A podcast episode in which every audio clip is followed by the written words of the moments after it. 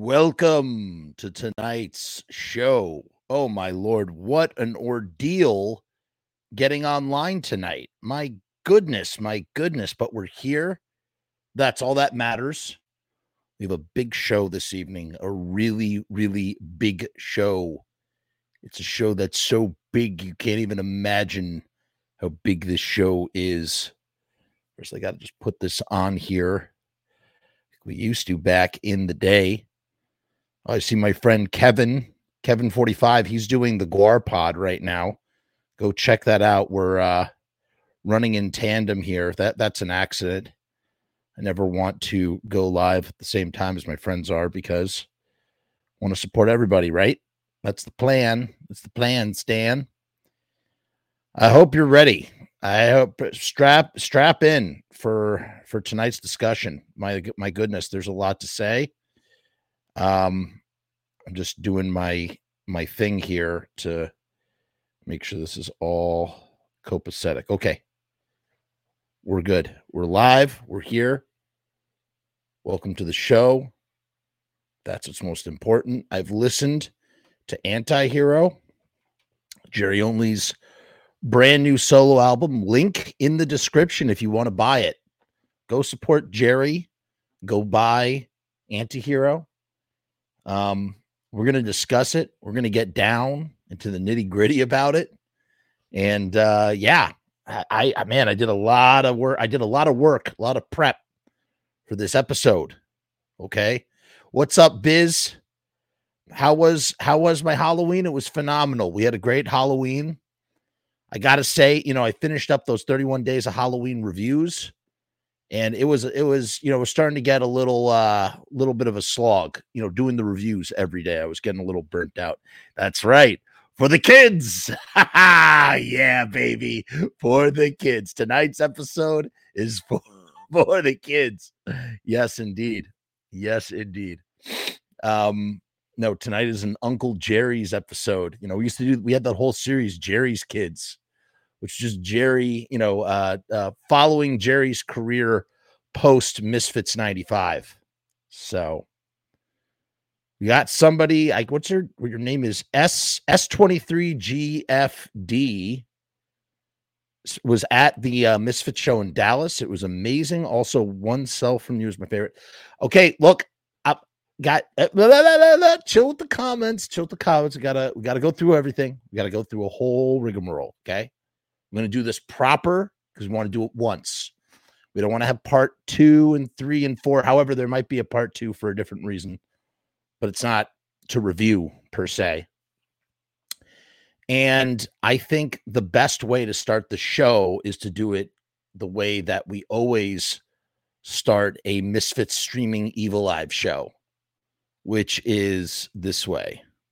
This one it goes out to Rue Morg, who may or may not be listening, but uh, if he does listen, this is for you. Hold on, I gotta get my thing ready. Jeff is gonna talk about the Misfits right now. He's a nerd about this stuff, obsessed anyhow. Jeff never shuts his face, always needs to talk. Might show some weight if he went out for a walk. Do you think that he cares? He doesn't care. He's not into ranch.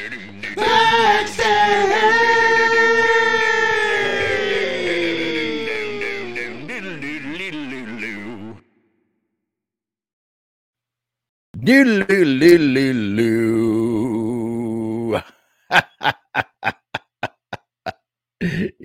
for the kids. Jake Bailey got it off of Apple Music. Oh man, we got we got the Yeet is here, but Yeet's real name, Yeet's secret um Yeet's secret identity is actually Rob Johnson. uh, what's up, Yeet? Good to see you. Thanks for joining us. Davey Havoc is here. What's up, Davey? Um, what? Oh crap! Not this guy. Oh no! this this uh poser. There's a poser jeff frummis in the comments. By the way everybody just so we all know this is not me. Whoever this guy is jeff frummis this is not me. I'm jeff frummis how could i be posting while jeff frummis is in the comments? Got it? That's not me. That is some obsessive stalker or whoever and this is the most attention they are going to get from me and goodbye that's it that's it. No more attention. Don't feed the trolls. Don't feed the trolls. This is e- Evie or Evie. Okay, it's not Davey Havoc. Michael Graves sucks. Listen, I don't ever like to use the S word, the, the the sucks word, because or at least towards art, but towards people that can apply. And I do agree, Michael Graves does suck. Fine. That's the one time I'm gonna let it slide. Okay. That's the one time. Um I guess we could start the show now officially, properly. So I thought it was from it. No, that is not me. That is some guy. That is just some guy who posts on other. He no, it's not fruit, not fumes. It's Frummis. Frummis is how you pronounce the name, and that's just some guy who went to the the took the time and effort to make a screen name, Jeff Frummis, a, a YouTube handle, and then goes and posts like racist, like all sorts of nasty things. And uh, it's it's just ridiculous. It's absolutely ridiculous. But there's only one. I have two accounts. Okay, there's one where I'm doing the static age thing on my face, and then there's this one with the moon face with my face in it. Those are the only two accounts, Frummis and Jeff Frummis. This other jabron, I don't know who they are, but yes, that is a fake account. Trevor says, You know, you've made it when you have an obsessive stalker. I don't know if I made it, but I definitely do have an obsessive stalker. That is for sure. Um, that is that is weird. That is a weird, weird situation. Uh, okay. Should we start? Should we really start? Should we dive in? We got 26 people watching. Should we dive in? At least 26 people across platforms. I don't know. All right. I'm going to start. But here's the thing unless I see a comment that relates to what I talk to, what I'm talking about, or really highlights something, I am going to, we'll call, we'll, we're going to go back to the comments because you know me, my ADHD brain.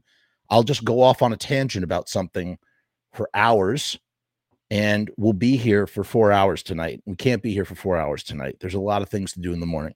So, I mean, I'm already just wasting time by doing this, right? I mean, really, truly. Um, but, but we, uh, I'm gonna, I'm just gonna, Once I dive in, I'm gonna go. I'm gonna go, go, go. Ready? Let's begin. We're talking about Jerry Only's brand new solo album called Anti Hero I have listened to it at least four or five times now. I want to say, given it four or five listens in the last two days. I also listened, I went back and I listened to Project 1950. I listened to The Day the Earth Caught Fire. I listened to the single Land of the Dead. I listened to The Devil's Rain. I listened to, oh, what was the next one? Uh Vampire Girl, I think it is. There's Vampire Girl. I listened to oh Descending Angel. That there was a single of that. I listened to the Christmas record. I don't remember what that's called, but the Christmas record. And I listened to the Friday the 13th EP. So I've listened to all of Jerry Only's output since Misfits 95. And the reason why I did that very specifically is because I really needed it in order to add context to what I was listening to with Antihero. And what's interesting is so a lot of interesting observations here, some of which you might find at least and and mind you these are my observations and some of them you might find to be shocking um and by the way Stephen is here Stephen is this the same guy that emailed me hold on one second let me make sure it is um, yeah, Stephen, thank you for taking the time to send me the liner notes. I could not see any of the responses. I was looking for the liner notes. And the reason why is because I wanted to make sure that we highlighted all the personnel that was involved with making this record. And Stephen went to the trouble to email me that. So I just wanted to give him a quick shout out and say thank you for doing so. Much appreciated. Um, we're gonna start. Okay, so in order to talk about anti-hero, we we have to. How did we get to anti-hero? Right? How did we get there? We got to go back a little bit. We're gonna go back. We're not gonna go back to 1983. And okay, ah, see, I'm already getting ahead of myself. A couple of things to note when you're hearing this interview from me personally. One, I am not a musician. I say that often on the channel. Want to reiterate I am not a musician. Sometimes, what's up, Chris? Sometimes I have, um, I find myself lacking the musical language to communicate the concepts that I'm thinking, and uh, you know, or might need a correction here or there. I'm not a musician. Number two, these are my opinions personally. Um, you know, I'm just speaking from my experience in listening and hearing and whatever, that sort of thing. Number three, I am paraphrasing the history that we're about to repeat, and I may be off a little bit. It's just the way it is. You know, I do the I do all this stuff off the top the dome. Although I did write notes today. I did write notes like prompts and stuff. So I could, you know, try and stay focused and stay on track.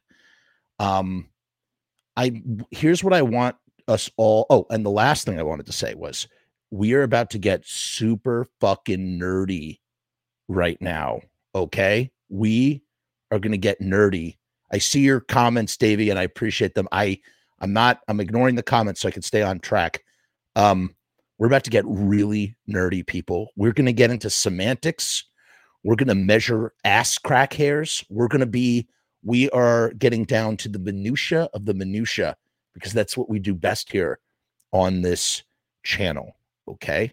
And one of the concepts, I don't know if it's a concept, but one of the things that I like to, hmm, how do I put this best? One of the things that I like to put out there on the channel when we talk about we talk about pop culture here we talk about music we talk about movies we talk about all sorts of stuff we talk about art that people create and i'm not interested it's not my personal interest to tear down anybody's art i don't mind talking about why it's lacking or why it might have shortcomings but we are going to approach it from a critical standpoint. We are not going to sit here and say something sucks. I hate that word sucks, especially when it relates to art. You know what I say to that? I say, fuck you. You go out there and you friggin' go and make something. You make something that people are buying and selling. Okay. It's not an easy thing to do. Does that mean that it's infallible? Does that mean that it's beyond criticism? Absolutely not Of course not. Everything everything is allowed to be criticized or critiqued, but have some damn reason behind what you are saying. I saw some of you guys out there. I don't know if anybody's watching who who was posting it. I saw articles passing around like really just sort of oh my god, just just like lame articles about like this sucks and I'm like, dude, oh, I'm not even like what is the point of even reading it? Like I'm instantaneously turned off when I hear that word. I don't think I don't respect your criticism or critique if you can't. Here's the thing if something is really good, you have to explain why it's really good, right? You have to give supporting reasons. Shouldn't you do the same if you think something is not that great, if something is lacking, or if something is a mixed bag? I think that I think that it should it goes both ways. It applies in both avenues. And that's what people forget about criticism. Criticism involves, you know, solid, tangible, logical reasons. And sometimes it's not logical. Sometimes it's just personal preference. I like blue instead of red. I like chocolate ice cream instead of vanilla ice cream. Why? Because that's what my taste buds prefer. But there has to be a reason. It can't just suck. Oh, do I hate that? So, with all that said, now let's go back and figure out how we got here in the first place. Why is Jerry only only now at the age of 60 something releasing a solo record when, you know, in reality, I mean, he's kind of been doing a somewhat of a solo thing for a while now, a little bit, a little bit, a little bit. So Glenn and Jerry have a lawsuit over the Misfits name. Uh, Jerry wins the right to use the Misfits moniker. Um, they become the Misfits 95 or the Resurrected Misfits, whatever. Uh, there are there's a huge contingent of fans. I mean, this is like the number one dividing thing, divisive thing, right? That that that who prefers, you know, uh, the only misfits is the original misfits. No, the you know the it's a continuation. Blah blah blah. That whole tired bullshit of an argument. Um, where do I personally lie? Of course, I you know I think that the Misfits are were a band. Here's the thing, and I was talking about this with someone over the phone earlier. You know what makes a what what makes a band a band is like the heart and soul, the nucleus, the creative nucleus. I'm kind of getting ahead of myself because I'm not looking at my notes. You have a nucleus, and when that nucleus dissipates, that band can no longer be that band even if someone tries to continue on with that band, that band is not going to be the same. And if you use the name of that band, you are going to be scrutinized. You're always, you're probably going to be compared anyway to that band because of your association with that band, whether you use the name or not. But if you use that name further, you're only going to create more of that. And that's exactly what happened when Jerry decided to use the Misfits name instead of using you know a, a new name starting off with a new name which he would have done if he had not if he had not gotten the rights. Why do i bring this up? Because it's a sort of a re it seems to be as i have followed jerry only's career for you know decades at this point now and you know uh watched watched him you know put out this or do that or yada yada yada. And this is, seems to be a reoccurring theme with everything that he kind of does in the sense that like you know uh, he's still using the misfits name even though it's not the misfits anymore. And finally after all these years he has done what I've wanted him to do what so many fans and I'm saying this as a fan I am a fan of Jerry only I'm saying Jerry I want to see you do a Jerry only record I don't want to see you do something that's the Misfits without Glenn, because to me, it's not the Misfits. And finally, after all this time, he does it. But is this the first Jerry only solo record? I don't, I don't think so. I think that this is just simply, I think if Jerry had his druthers, he probably would put this out at, under the Misfits the way he did with all those other EPs. He would have done that. That's what he probably would have done. I would imagine. I would imagine. And for whatever legal reasons, for whatever, what's up, Jody Ramon? How are you? Um, for whatever legal reasons, he can't, he can't, or you know, he doesn't look. You're getting paid over a million a gig. Like you don't want to rock that boat. I, no, nor should he, nor should he. And good that he's getting paid. Good that everybody's getting paid, right? Um, it's also interesting that Jerry has stopped doing interviews. Jerry, you know, was the mouthpiece for forever. Post 83, Jerry really was the the sole mouthpiece and that dude you know could talk more than i can talk and um i'd be terrified to to to interview jerry and ask him questions because i just feel like i would i would only fire off like three questions and there would be like like 90 minutes um but he stopped doing he stopped doing those interviews completely not even doing press for his solo record, which leads me to believe that something must have happened. And again, that is complete conjecture. That's just me thinking, like, why on earth would he just suddenly stop? And I can only imagine that he is contractually, there's something with between him and Glenn or him, Glenn and Doyle, where he is not to talk to the press in some in some sort of way. I can beat him. You think I could? I think maybe I could. Maybe I could. It would be like a Rocky match of of verbal jousting. Me and Jerry, Jerry and I. Um, I met Jerry once and he was super nice and awesome. And we took a picture together. It was fucking great. I just want to say that after the second Misfits uh, Riot Fest show, I met him right after he played that set. And it was it was cool. It was cool. All right. I'm I'm getting distracted. Okay, so look. So so Jerry so the Misfits 95 do their thing and they're and that, you know, the Misfits 95, you know, I wouldn't sit there and semantically split hairs and go, is this Jerry only solo? Of course not. This is a band. This is a fully functioning band that has multiple creative inputs. Even if Jerry is calling the shots, even if Jerry is steering the ship, you have multiple creative inputs coming into that band. You have people from out you have you have um rocky on some level uh in the background. You have um john cafiero and really tank could speak better to this than me. Maybe i don't maybe i'm wrong here i'll have to ask him when when we do we're doing grim tales 3 later in this month for anybody who likes uh the jonathan grimm series but you have john Caffiero, who's like the manager and stuff and he's like directing the music videos he's probably got some sort of input in some way, shape, or form. You got everybody in the band. And then who's the third person? I said there was going to be one more. It was uh, Rocky. It was John Cafiero. I don't know. Um, but the, the person who's steering that ship is Jerry. Jerry's like, let's get into, let's go do wrestling. They're all doing wrestling. You know what I'm saying?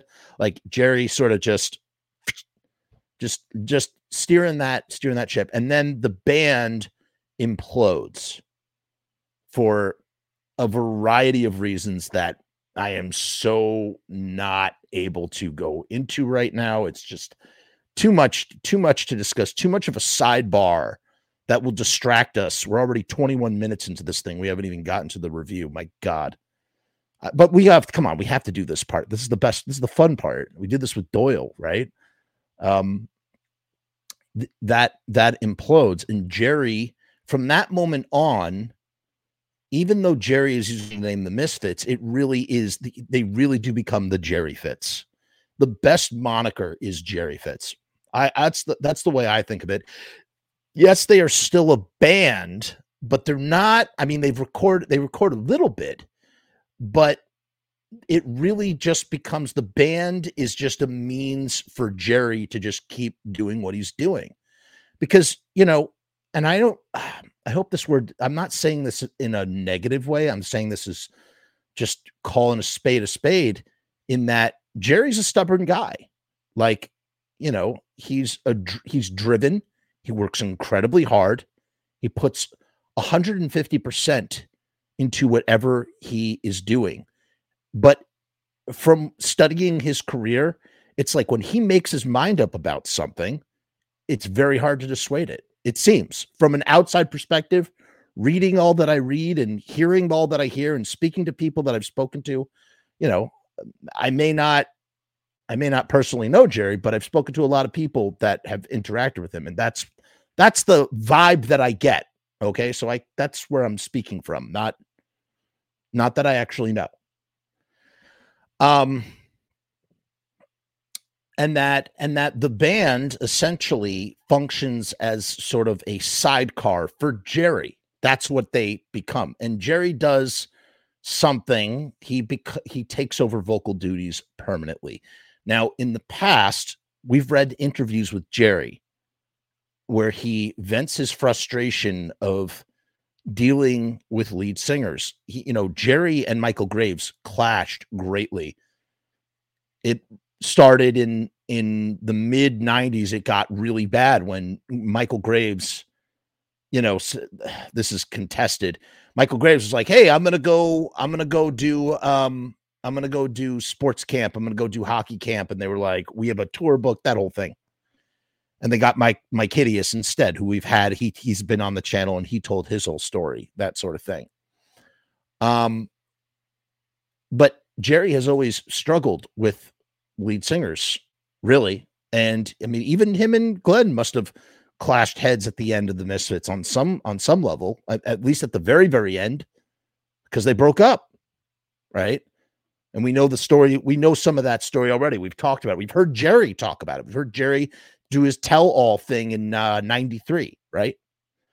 So so there's that part there's that part too. So jerry's struggling and he's dealing with with um with trying to keep the band together with trying to keep lead singers you know functioning. He got that guy zoli from ignite. He tried to get him to sing. Um they tried to make you know they they brought myke hideous in for a while. They had graves and eventually jerry got to a place where he's like fuck it, I'm going to sing. And I don't think it was, you know, a lot of people like to burn Jerry and say, oh, you know, you singing because, you know, you, you know, it's an ego thing. And maybe it became that way a little bit later. Maybe, you know, he was, maybe he, you know, really wanted to be a singer later on. But I, I get the feeling. I, like I said, it's just a hunch. It's not, I don't know this for certain but I get the feeling that it started, it it it, it blossomed out of a necessity initially. Jerry started singing because he's like, this is easier to deal with than dealing with a lead singer who might be a diva or whatever the case may be, you know, or dealing with graves, you know what I mean? Like it's like this is better. I don't have that's one less person to pay, right? That's one less, you know, voice. That's one less passport I have to deal with. Like so many reasons why it it it it made sense for Jerry where he was at at that time wanting to continue on as the Misfits to do or continue on in music using the Misfits moniker. It's better that I just sing. That that's it. That makes things easier. You know he has Dez in the band but Dez is just doing Black Flag songs when they do they do a short micro Black Flag set which I saw it was great had fun you know, for what it was. But at this point, I really feel like Jerry only became a solo entity. That's what happened. And the first real true, after going back and listening back, the first real solo effort, even though he was, uh, you know, still operating within the band, it's kind of like Black Sabbath, right? Like Tony Iommi eventually was the final member of Black Sabbath, and he wanted to release a record as just Tony Iommi in the mid 80s. And they made him do like Tony Iommi featuring Black Sabbath or something because they wanted the name. Because why? Why use the name? Why use the name if you know if the nucleus is no longer there? For a lot of there's a lot of reasons. There's a lot of really important business reasons. There's branding reasons. I mean, did Jerry did a lot for the Misfits mar- for as much as for as much brand confusion as what what eventually developed by having you know a different band singing different albums from the original 77 to 83 Misfits. Jerry also brought value to the to the band in the 90s. He introduced the Misfits to a whole new generation of kids and those songs. You know what I'm saying? I just want to highlight James Gruesome, who has supported us. Um, thank you for your channels, your support to the channel, James. James is an awesome, awesome dude who I very much want to have here. We're supposed to come on and do May with us. We'll have him on eventually. He will be on here on the show. So thank you, James. I tip my hat to you and appreciate you, sir. Um, God damn it, I lost my place. Um, we were talking about. Oh, I mean, he did introduce. He introduced the Misfits to a whole new generation. Yes, Danzig. Yes, Danzig did the same in the '90s to an extent. You know, um, yes, Metallica. You know, is obviously very responsible for this, bringing the Misfits to a more mainstream audience if you can call it that. Is that that's a weird thing to say, bringing the Misfits to a mainstream audience? I don't know if that sentence quite works, but he did. He did. He was elevating. He was elevating in that kind of way. Even if he's creating brand confusion, these kids are not sure. They're like, wait, why does this sound like this? No one understands. Oh, there's two different eras. There's two different bands. There's two, you know. So it's like a sort of like a mixture of stuff. But Jerry's first solo effort, really, I think, is the day the earth caught fire. That's when when Jerry takes over, that's when Jerry is really doing Jerry's thing. And I think it came from stubbornness. Jerry wanted to continue sol- soldier on, make music, and do his thing. And he didn't give a shit what anybody thought. He really didn't. Because I got to tell you, Jerry took a lot of shit from the internet in the aughts, especially in the for- message forums. Some of you were there and witnessed what I'm talking about, probably even contributed to it as well. Where Jerry only was just, he was villainized. He was completely and utterly villainized, where people were just like, how dare he use the Misfits name? The Misfits, you know. And here's the truth here's where I stand on all this. Here's where I stand on all this. The Misfits to me is always Jerry and Glenn. Glenn and Jerry, Jerry and Glenn. That is the nucleus. They were there at the beginning. They were there for every single lineup. They are the cohesive element that makes the Misfits the Misfits, in my opinion. You can't have one without the other and call it the Misfits. You need Jerry for it to be the Misfits, and you need Glenn for it to be the Misfits. And we saw that so well, so clearly, A, when Jerry was doing his thing, and B, even with Danzig and Doyle. We we all our faces melted. We said this is the closest thing that we are ever gonna get to a Misfits reunion. How awesome is this? And we loved it. I loved it. I love you know what was great about the Danzig and Doyle shows? You got to have you got to have a you got to have a misfit set within a Danzig set. It was two for the price of one. It was great, man. It was great. It was good times. Um, but it wasn't the misfits. It wasn't. And that became so blatantly, painfully clear to me when I finally saw the original Misfits in 2016 at Riot Fest Chicago. That was when I was like, oh, this is what I was missing because I didn't, you know, what Jerry adds to that stage when the three of them are together, it's magical. It's friggin' magical. And it's something that no matter how much Glenn will deny it, Glenn needed Jerry. Jerry needed Glenn, but Glenn needed Jerry too. And that's why the two of them are the misfits. Throw Doyle in there, obviously, too, but it's Glenn and Jerry, man. It's Glenn and Jerry.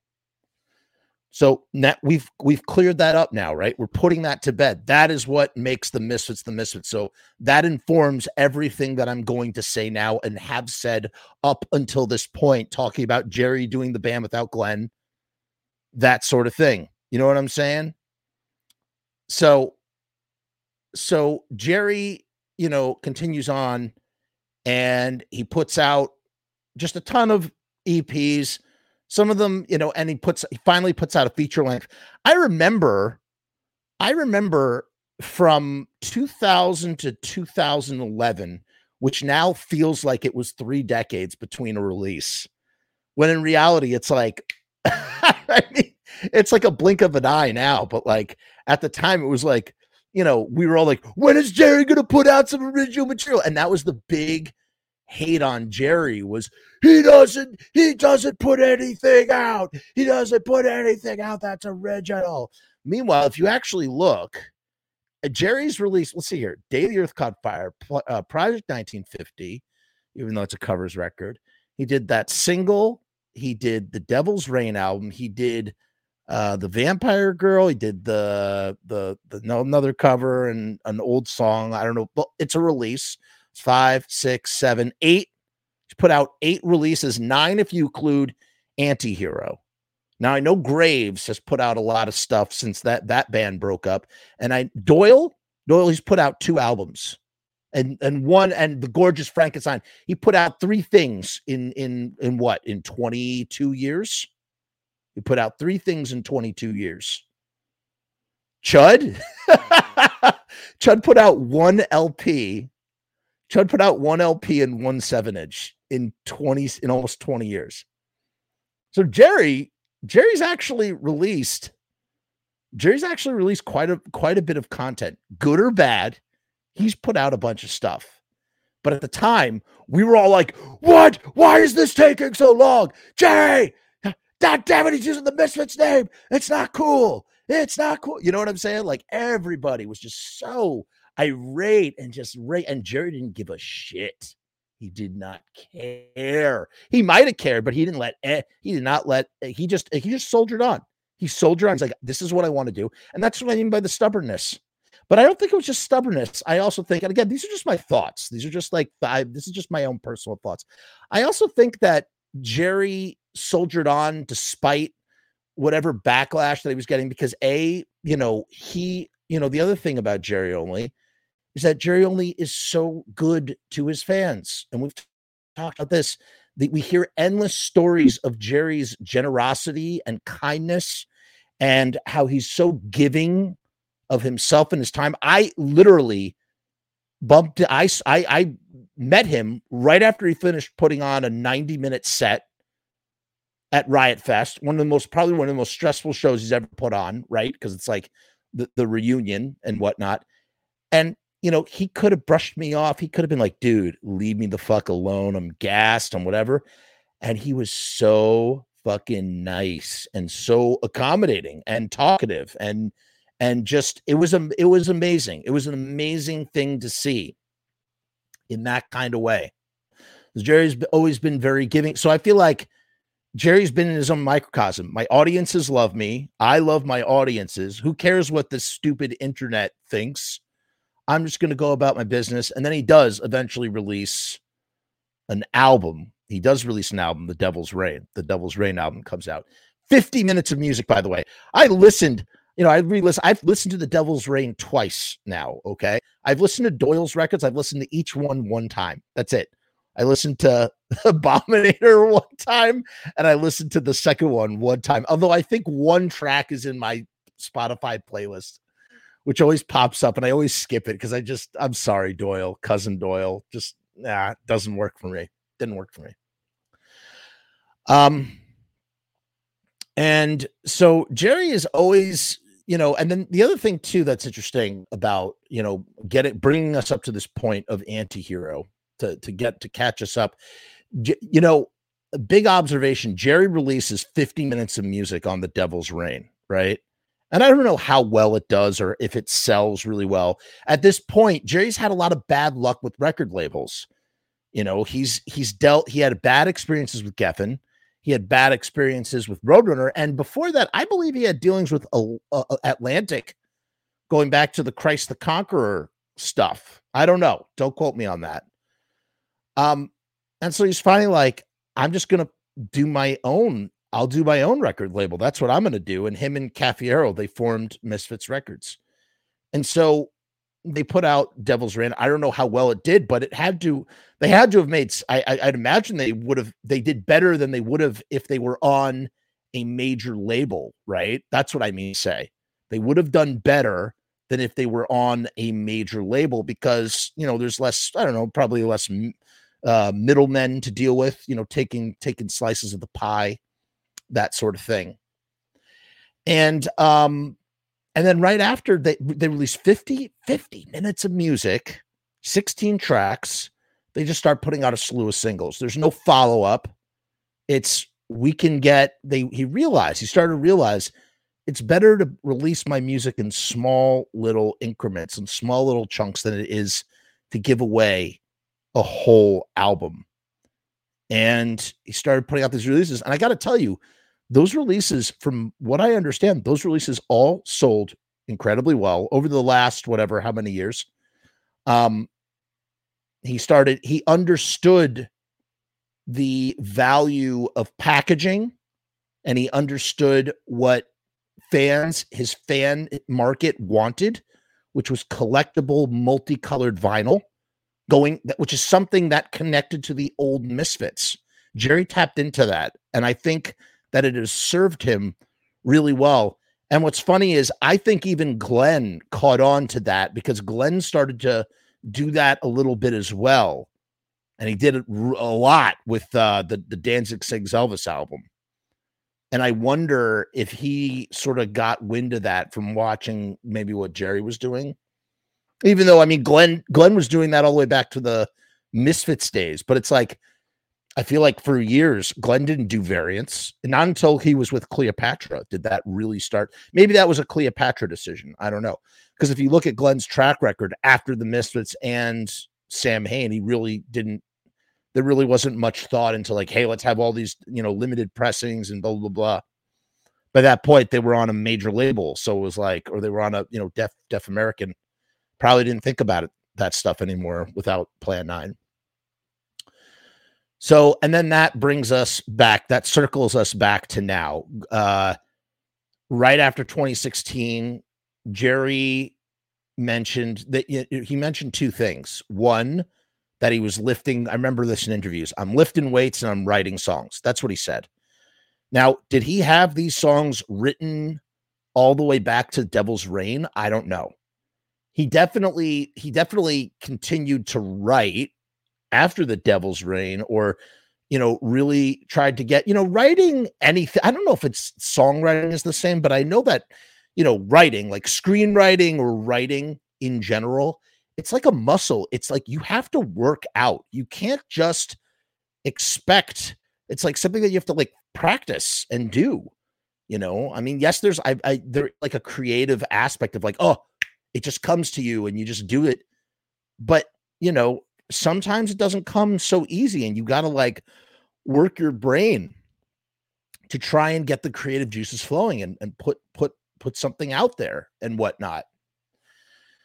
And so jerry had a bunch of material that he either wrote in 2016 po- or po- pre 2016 or post 2016 did jerry take this material to glenn and was like hey let's do a misfits record? I have no idea I'm sure that if he did, and Glenn was probably just like, fuck no, we are not doing that. Who knows? I do remember there being something about like, we're going to write a record, something like that. And Jerry said the word we, which is, which was weird because previously Glenn always brought the songs. Even if Jerry and Doyle were helping with the arranging, Glenn brought the songs, right? Chorus and a verse, brought it to the the the the clubhouse the pool house, flesh it out. So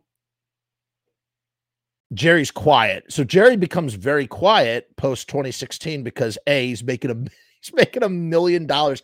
You know, I don't know what his guarantees were in the aughts or the 2010s, but I have to imagine that he was had to have been making uh i don't know double triple quadruple the amount of money that from one show uh compared to going out on the road for 3 months or 2 months at a time. I mean jerry jerry did a lot of touring as the jerry fits those guys would go out and they would play show after show. They went all over the world playing shows right? Um they they worked hard one thing you got to say about Jerry is that that dude goes hard in anything that he does. He pours himself into it. Um, and now here he is playing one show and making more money in that one show than he probably made for all of the year 2014, you know, something like that. And um, so yeah, so he's so so he's got these songs and he can't obviously cannot put them out as the Misfits anymore, which is funny too because that last EP, the the Friday, we're going to get to the the review right now. We just we, we built up to it. That Friday the Thirteenth EP um, came out after they had announced that the original Misfits were coming back. And you know that Jerry was like, we got to get this out. We got to get this out before, you know, because the gate was probably coming down and they wanted to get it out. They got that thing, they shot that thing out. I checked, they released music in 2013. It might have wasn't a lot of music, it was just a release. They did a release in 2013, 2014, 2015, and 2016, which is, you know, I mean, doing a release a year is, you know, when you're especially when you're an independent label, that's, you know, that's good. That's that's that's not bad.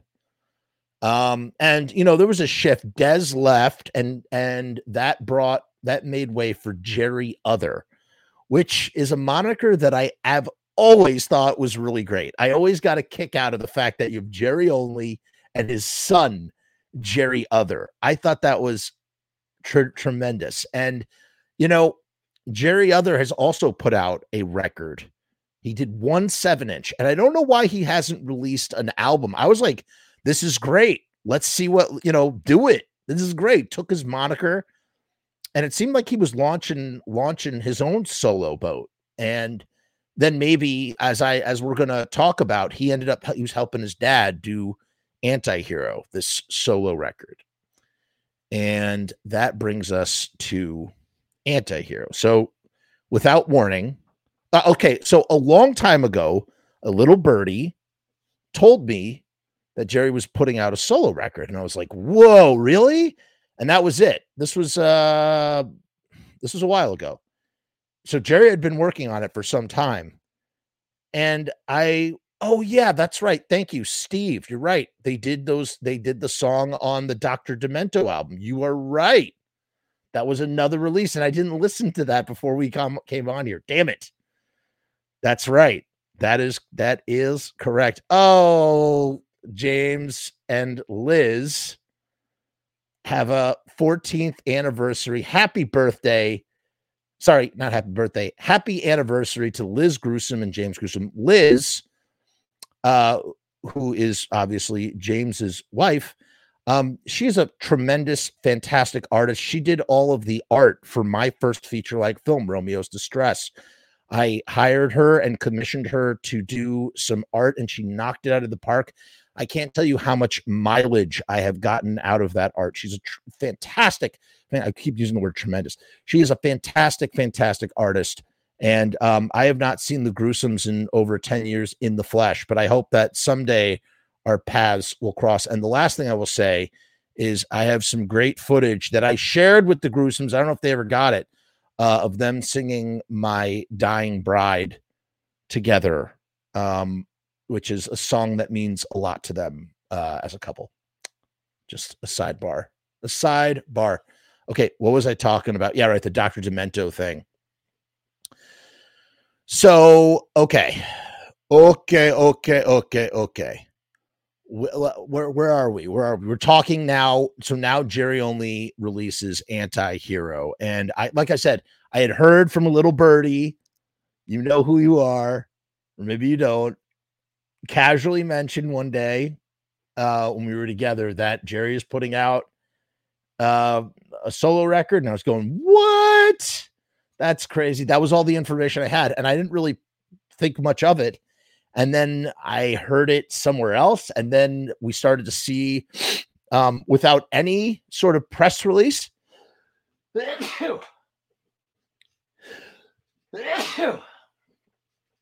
Without any sort of press release. Sorry, I had to sneeze. Without any sort of press release, uh, th- they just start posting things about anti anti heroes coming, anti hero, and of course we did those episodes. Right, we did three episodes about it. First, a guy mentioned it, then we saw the track listing and we saw the artwork. The artwork is done by a guy named Mister Mister Black, based on artwork by James, who goes by Devilux on Instagram. He has fantastic artwork. Check him out too. His artwork is sticky. And you know what else is sticky? And I promise we're going to get to the the review right after this. Stickers! Did you know that stickers stick? And these stickers, these are my Frumma stickers, as you can see right here. They were printed up by the sponsor, my my channel sponsor, riotstickers.com. CEO Sharpie Riot and riotstickers.com help to power the Frumess channel. If you look down in the description of this video, underneath the link for Antihero, which you should all purchase, go purchase Antihero, support Uncle Jerry so we can get another Corvette. Um, you will find a link for riotstickers.com backslash Frumess, F R U M E S S riotstickers.com backslash Frumess, where you can get a thousand stickers for $79. That is seven cents a sticker. Do you know how cheap that is? Now, check this out. These stickers, they are printed on vinyl, so they are waterproof and they have a UV coating on them, so they are protected from the sun. And that is all that matters. So check it out. Riotstickers.com backslash Frumess. It's the only place you're going to find this incredible deal where you're going to get those stickers, three inches by three inches, for seven cents a pop. A thousand stickers, $79. Link is in the comments. Let's listen to the 60 second clip by the less than Jake guy.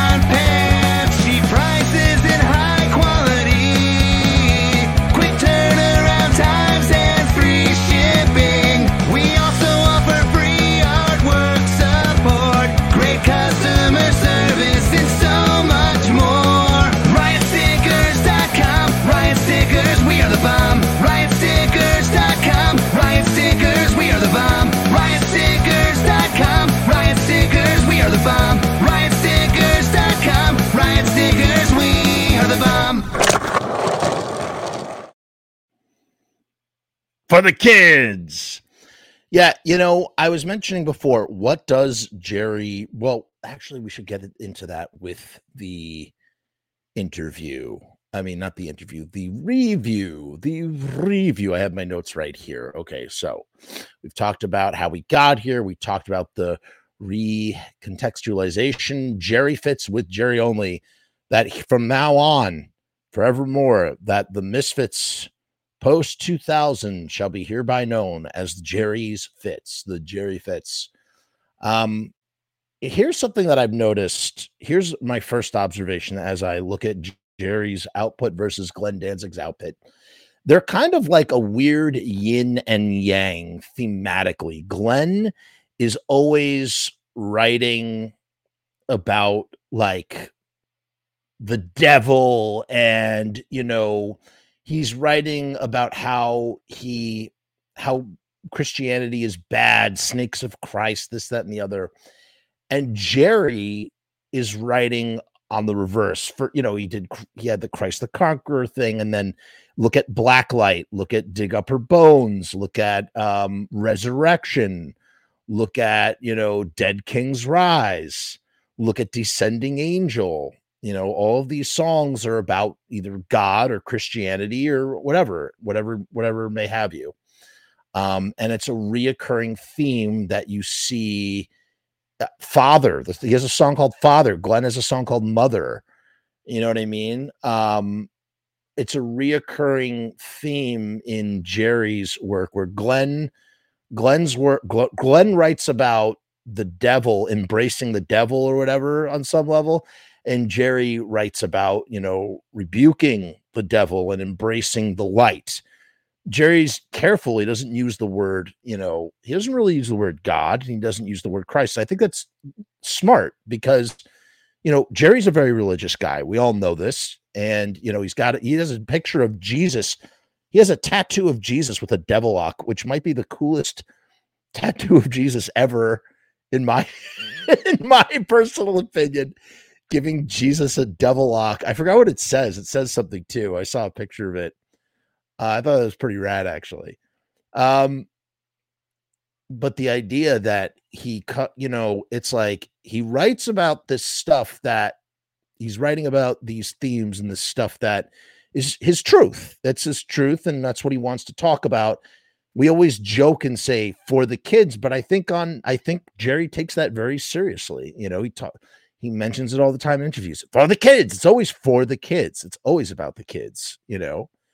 And um and in his mind, you know, and if you look at what he's writing about, you know, what's funny is Glenn writes with metaphor. Glenn writes with juxtaposition. Glenn, you know, sort of shrouds some of the things that he's writing about in a little bit of mystery, at least when you look at Samhain and maybe Misfit stuff. I mean, Danzig too, but not in the same way, I think, personally. Um, but then you look at what Jerry, the way Jerry writes, and the way that Jerry writes is Jerry likes to sort of he paraphrases things. He's literally, and I think that comes from almost like a misunderstanding of what he what what he encompasses the misfits to be in his mind. Because Glenn created the misfits, but so did Jerry. And Jerry has clearly has his own feelings about what the misfits are and how the misfits are represented. And that's the direction that he pushes in. And for him, it's paraphrasing horror movies or it's, you know, doing, you know, like singing about the light, you know, that sort of thing, or singing about the island of misfit toys, you know, like, which is which is really sort of fun but is it the misfits? No. It's jerry. That's why it's jerry fits it's solo. It's a solo thing. It's a solo output in my opinion. Um the po- here's the thing that we have to remember too you know a lot of the contention and a lot of the sort of back and forth here is pe- some people going jerry shouldn't be singing. Jerry's not a singer. Jerry shouldn't be singing blah blah blah. This isn't up for debate because the reality is jerry sings. That's it. He's a singer. If you do the thing then you are the thing. And I and that goes back to my point about Jerry sort of being like stubborn and sort of like, you know, like persevering on despite any criticism he may receive or you know uh people perceiving what he's doing as disrespectful to the legacy that he helped to build and the reality is it's like jerry it's like jerry's singing maybe it's for nobody but Jerry himself. And I don't mean that in a self-absorbed ego way. I mean that in like uh Jerry doing that because he needs to prove to himself that he can sing. That's why, you know, on, on and that and you'll notice and I'm going to get into it. Um, I keep saying that I'm going to get into it. I have very specific observations about Jerry's vocals from the day the earth caught fire all the way up to antihero that I just noticed like this sort of pattern or not pattern. I, I've noticed like the evolution of his vocals and why I think the way that I think because of because of that. But the one thing we have to stop discussing as fans, if we're talking about antihero, we're talking about Jerry's artistic output, is this idea that he's not a singer because he is a singer. He sings all the fucking time. For for good or for bad, the dude has been singing for 25 years. And really he's been singing since the the misfits. Because jerry i mean when i say the misfits i mean the 77 to 83 misfits. Because jerry used to do backing vocals. Jerry's been doing backing vocals for 40 fucking years. You know?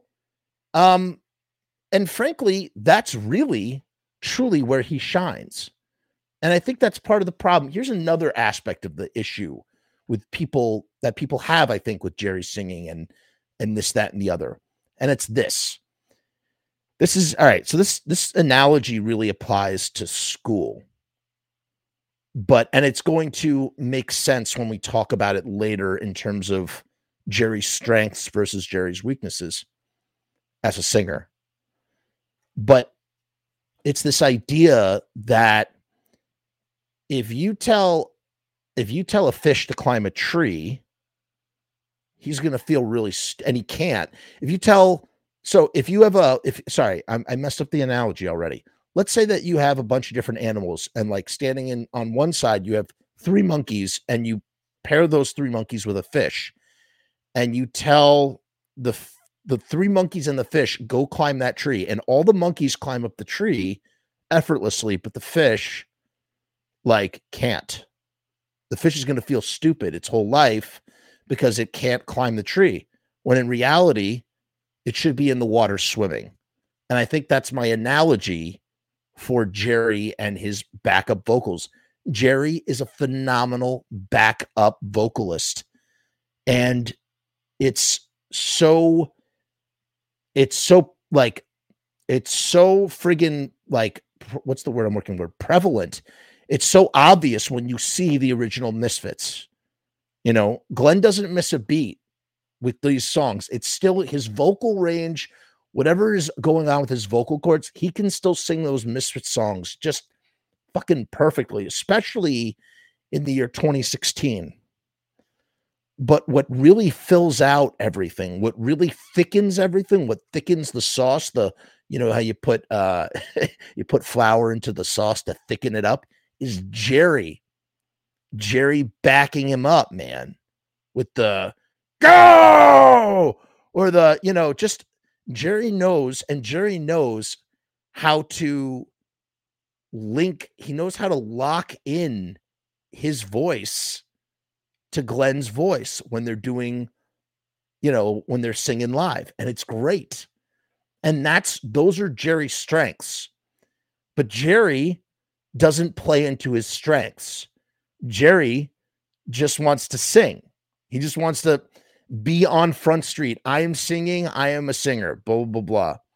And the way that he goes about it does not service him as an artist or his songs. And that's my honest opinion. I could sit here and lie and say, uh, you know, be a Jerry only fanboy, but that's the truth. That's the truth. I love Jerry. I love what he does. I'm happy and grateful for what he does. But I think that he doesn't play into those strengths when he tries to execute his own singing. He's singing in registers that don't, he can't, he's, I, you can hear him on the record sort of really pushing. I mean, he's working so hard. You can hear how hard he's working, trying to do something that his voice physically doesn't seem to be able to do. And the record, which now I guess we can get into the record, the record suffers for that a little bit. It does. The record gets sort of pulled down by the artistic joy the artistic choices for which Jerry chooses to showcase his voice. Now, what do I mean by that? As I said, I went back and I listened to all of Jerry's output. I did. I wanted to really sort of get a grasp. And here's what I learned when you listen to the day the earth caught fire, Jerry's voice is raw, it's rugged, and it there's so, there's a truth to his voice when he's singing that song. There's no studio polish, there's no tricks. It's just Jerry growling. It's like, hey, I'm jumping in with two feet and I'm going to try and sing this.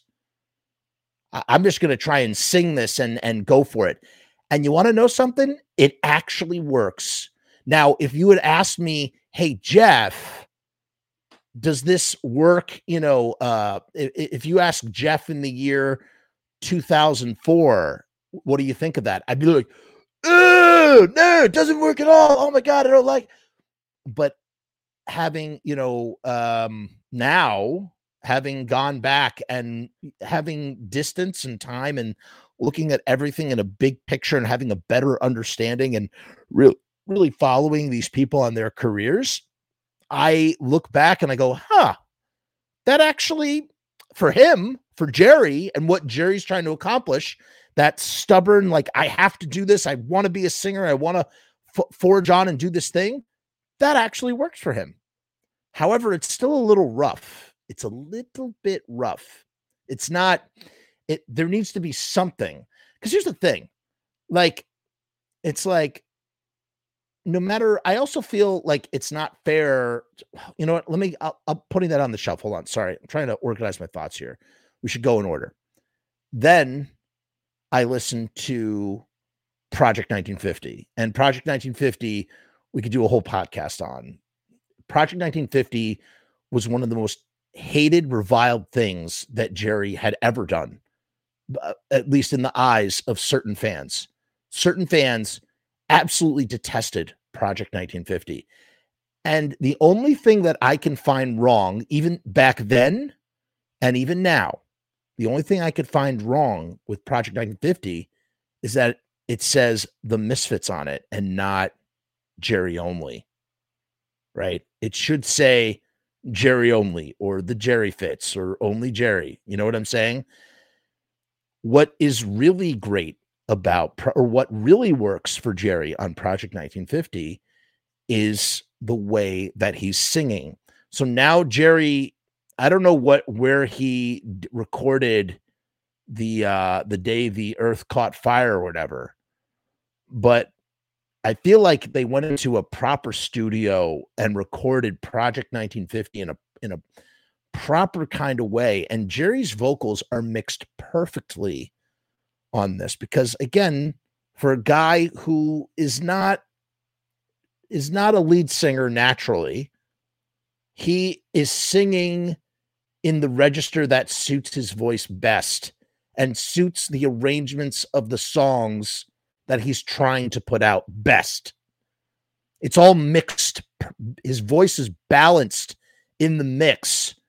It's not sitting on top. And that is probably it's one of the single biggest problems and it doesn't work for antihero that's part of the problem it just doesn't having his vocals so far up Danny says it's like when Jeff goes live and only asks for money, but doesn't acknowledge comments. Okay. Well, first of all, Danny, if you had gotten here on time, you would have heard me say that we're going to get to the comments later. So that way I didn't get distracted the way that I'm getting distracted right now and could just get through what I'm trying to get through. That's number one. Number two, anytime anybody supports this channel, I always acknowledge it. Oh, my friend's calling me at the worst time right now. I always acknowledge that. That's ridiculous. And number three, if you don't like it, bro, click out of click out of here, man. Go away. That's all. I don't know what else to tell you. anyway, let me get let me get back to what I was saying. Um, I mean, if I acknowledged every comment on this thing, we would be here for five hours. It would just never end. It would never freaking end. Um, Jerry's vocals on Project 1950 are are excellent for Jerry and what Jerry is trying to do. And when I go back and listen to that and then listen to Antihero, I haven't really given the Antihero review a formal introduction. I'm just sort of just sort of going for it. Um, I then listen to Antihero and I hear his his his vocals are they're too high up in the mix. Um they're too high up in the mix. Uh all right, let's so overall, all right, let's just let's just let's just drop drop the the the all the all this intro stuff and where do I stand? I think it's a mixed bag. I think it is a big mixed bag. It's not good it's not bad. It is it's a valiant effort. There is a lot of room for potential. Um and it's just it's just a mixed bag. My number one issue besides the vocals are too loud. I kind of feel like Jerry's vocals should be buried. First of all, I feel like Jerry has too much studio polish on his vocals. I think he needs dirtier vocals. And the vocals on Project 1950 are really dirty. I mean, they're really sort of like scruffy, and it really suits his voice really well. What he's doing here on Antihero, it doesn't work for his voice. It doesn't suit his voice. And that's what I'm really trying to say. That's what I'm actually trying to say. That's the truth. Um, the other, my other big issue, my other big, big issue with this record is that it's too slow. What do I mean by that? Hold on a second. Hold on a second. It's when I say that it's too slow, I don't mean that the songs are necessarily too slow. I mean for Jerry's singing. In order, I did I, I, I conducted a little experiment. I listened to this album twice and I was like, hmm, what's there's something off like okay cool i'm listening to it i'm liking the, the, the i'm liking what i'm hearing okay yeah you know this and that whatever i'm lots of different thoughts going through my mind but i'm going there's something is off here there's something that's not right here And what is it that's not right? And I realized, I realized it is um the tempo of the songs needs to be a little faster. Okay? They need to be a little faster. And so what I what I did was if you can do you could do this too. Go and maybe we'll do this in a separate stream. Go on, I'm not going to do it in this stream. Go on to YouTube and t- uh, tweak search up uh, anti-hero and tweak your player to play all the songs at tw- uh, 0.25% faster speed. Got me? So it's 1.25x and listen to the whole album at a quarter speed. Sorry, not a quarter speed. Uh 1.25x speed. And Jerry's vocals sound great. They sound so much better. I don't know what it is about the speed, but the speed, if you go up to 0.5, if you go a half, I guess what is that, a half step up instead of a quarter step, his vocals are too fast and um the pitch is a little too high. But at 0.25, you can't really tell. And you listen to all of the songs, and the songs, they just click. They work so much better when they're sped up a little bit. That's the that's what I noticed. And once I had done that, I thought that the vocals worked a lot better. I thought the vocals worked a lot better when everything was sped up. That's what I thought.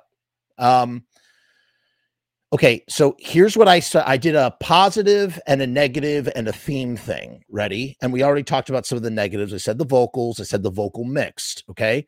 I said the vocals are too overproduced and polished. And this is something that really goes back to the Devil's Rain. You first hear Jerry's super polished vocals on the Devil's Rain. And it, for whatever reason, I just feel like Jerry sings too slow on these songs. And it's just it's overly polished and he's not in a range that that that suits his voice he needs to sing in a range the lower i think maybe the better there's certain registers where jerry's vocals are perfect on this album in particular there's one song when you speed it up to 1.25 I, mean he's great. He's firing on all cylinders. It works perfectly. Um so that was another that was another negative. Uh okay so here's the positive stuff. First of all and this is the big one jerry only is using his name jerry only and it's great. It validates everything that he's doing on this record. Suddenly we don't have to compare it to what it, puts it in a different place i'm not sitting here and comparing this to glenn danzig's misfits anymore because it doesn't have the name the Misfits. That was the single, right? Is that not the single biggest problem? We said brand confusion. We're sitting here, people are sitting here comparing Graves to Danzig because it has the same name.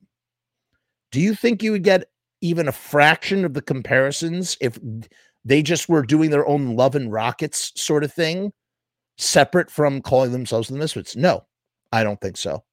I really don't think so. Uh, so Jerry Only as a name is great. The production, apart from the vocals, is absolutely wonderful, top notch. I was so stoked with the production. It is, it's great. Everything about it is great. I, I really don't have any bad thing. In fact, um, when you look at Danzig's last few releases, Jerry's production is just way better, man. It is. It is. Apart from the, I thought the Elvis thing was fine, but I look at like Black Laden Crown and I look at like um uh Skeletons, and I feel like Jerry's production is better. Whatever his team, I, I guess he works with Ed Stasium of Ramones fame, and that has helped him. That has suited him greatly. Um, the guitars, the guitars on this album, I don't know if melodic is the right term I'm lacking the language to express myself, but the guitars are so good. The guitars are done actually by Jerry Other and AC Slade, and they're great. I don't know if they wrote their parts to these songs or if Jerry, like, you know, told him what he wanted, but whatever they the eh, the instrumentation and arrangement execution was good. It all worked. You know, at least for the song. Now, is this does it make does that make the song itself good? Not necessarily, but th- you can't turn I can't turn my my eyes on the production. I can't turn my eyes on a production and go, "Oh, well, you know, the guitars were bad or blah blah blah." All of it, all of it's working. All of it was working in that kind of way. Uh, I said the same thing: instrumentation, arrangements. Um, now, one thing that he is doing, even though we said what we said about his vocals, one thing that he is doing really well is um, he is utilizing the strengths as a backup vocalist, and that's we were talking about earlier. He there are songs where he goes go or whoa, like he does that thing that he used to do in the Misfits on these songs, and it's awesome. It's really awesome, and that's what enhances the live show. You know what I mean? Um I liked it. I liked it. Uh I wrote that Jerry wrote this for himself, but he has nothing to prove to you know, he really doesn't have anything to prove to anybody even if he is trying to prove something to somebody. Um because at the end of the day, here's what the weird thing about art. Art is selfish and selfless at the same time. I know it sounds paradoxical. It's selfish in that when you when one creates art, they might be just creating as long as they satisfy themselves, that's all that matters, even though they are giving it to an audience to appreciate, right? So the art is to satisfy me, but I'm putting it out for you and I hope you'll enjoy it the way that I enjoy it. But if you don't enjoy it the way that I enjoy it, that doesn't matter. And all that matters is that I enjoy it. And I imagine, I don't know, but I imagine that Jerry's probably very happy with what he's done and what he's put out. Um, I will say this the songs all leave earworms. What's an earworm? It's, you know, it's just something, it's like a little hook. It's like a little hook that sort of stays in your ear and makes you want to listen to it again and again. Whether it's because you're trying to figure out what makes it tick or whatever, any song that makes you put it on again because you're trying to figure it out has got to have some sort of intrinsic value to it. Whether it's not straight up like hook driven, it's whatever. Um, I said on the negative side, uh, tempos, man, the, the the the tempos, the song tempos, and I guess that maybe that's what I mean by speed or whatever. It's just everything's very slow. It needs to be faster. I feel like it needs to be faster. If you listen to this album, go listen to it on a faster speed. Listen to it at a quarter speed faster, 1.25. You will not regret it, I don't think. Uh themes. Here are some themes, okay? We're going to get into the songs themselves in a second. Um, you have a lot of light versus dark themes rolling through. Um, there's dead people. There's literally a song called Dead Men, but like the dead are a theme. Devils and demons and uh gambling taboos, um, invasions and shadowy government. You know, so there's like, I feel like here's the thing and I don't know what the lyrics are to any of these songs, but I feel like Jerry has a lot to say in these songs. Like he's he's got a he's saying a lot of stuff. And you know, my my greatest compliment is yet to come. We'll get to it in the song. There's one song that really stands out to me as like the shining track, and I have an accolade for it that I really truly like stand by and believe with my whole heart. And I'll get to it in a second. Let's start. Fear of the Walking Dead. So Jerry has done how many fucking songs about The Walking Dead? I mean, if you want to go back, even though Glenn wrote it, there's Night of the Living Dead. Then there's Day of the Dead, which is actually Doyle's song. Then you have Twilight of the Dead, you have Land of the Dead, and you have Fear the Walking Dead. And then if you want to count it, you also got a song called Zombie Girl. That's a lot. And the Ghost of Frankenstein, right? That is a lot of dead songs. But there, hey, just there you go. That's what it is. Uh, the opening synth, synth, the moment I heard the opening like like keyboard synth on Fear of the Walking Dead, I was like, oh my god, is this gonna like blow me away? And like I was just so shocked to hear that kind of instrumentation, that kind of choice. And I it just it had me very excited for the rest of the record. And you know, and then we get into the song and it's okay. Uh, the one thing that is that works throughout all the songs are the guitars. The guitars are just they shine above everything. They shine above Jerry's vocals. They shine above Jerry's lyrics and his melodies. The guitars are by far the best part, the best thing on this album. Just, just, I, I mean, I can't say enough good things about them. They're great. They're great. I, I just, I really thought that they worked well with the songwriting. Hands down. Uh, Jerry loves to tell a story. He's telling a story of some kind in Fear of the Walking Dead, something about Fear of the Wall. He's literally dictating Fear of the Walking Dead, I guess. I don't know. I don't know, man. Uh, then we have Dead Man, Dead Man, something like that. We we uh we get some goes in the opening, like like Earth AD goes, that sort of thing. And the intro sort of reminds me of All Hell Breaks Loose, but in the best way. I'm going, oh my God, I'm getting some like All Hell Breaks Loose vibes. And I liked it. I liked what I heard, man. Um,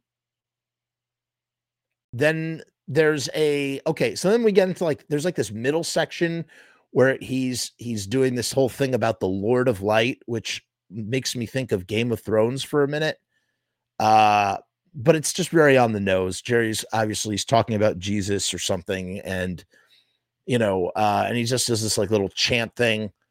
Um, what I love about the vocal effect on the Lord of Light thing that he does is um he does this vocal effect that reminds me of what Danzig did for the Samhain version of Halloween 2 when he's recording Latin. They're using that special device.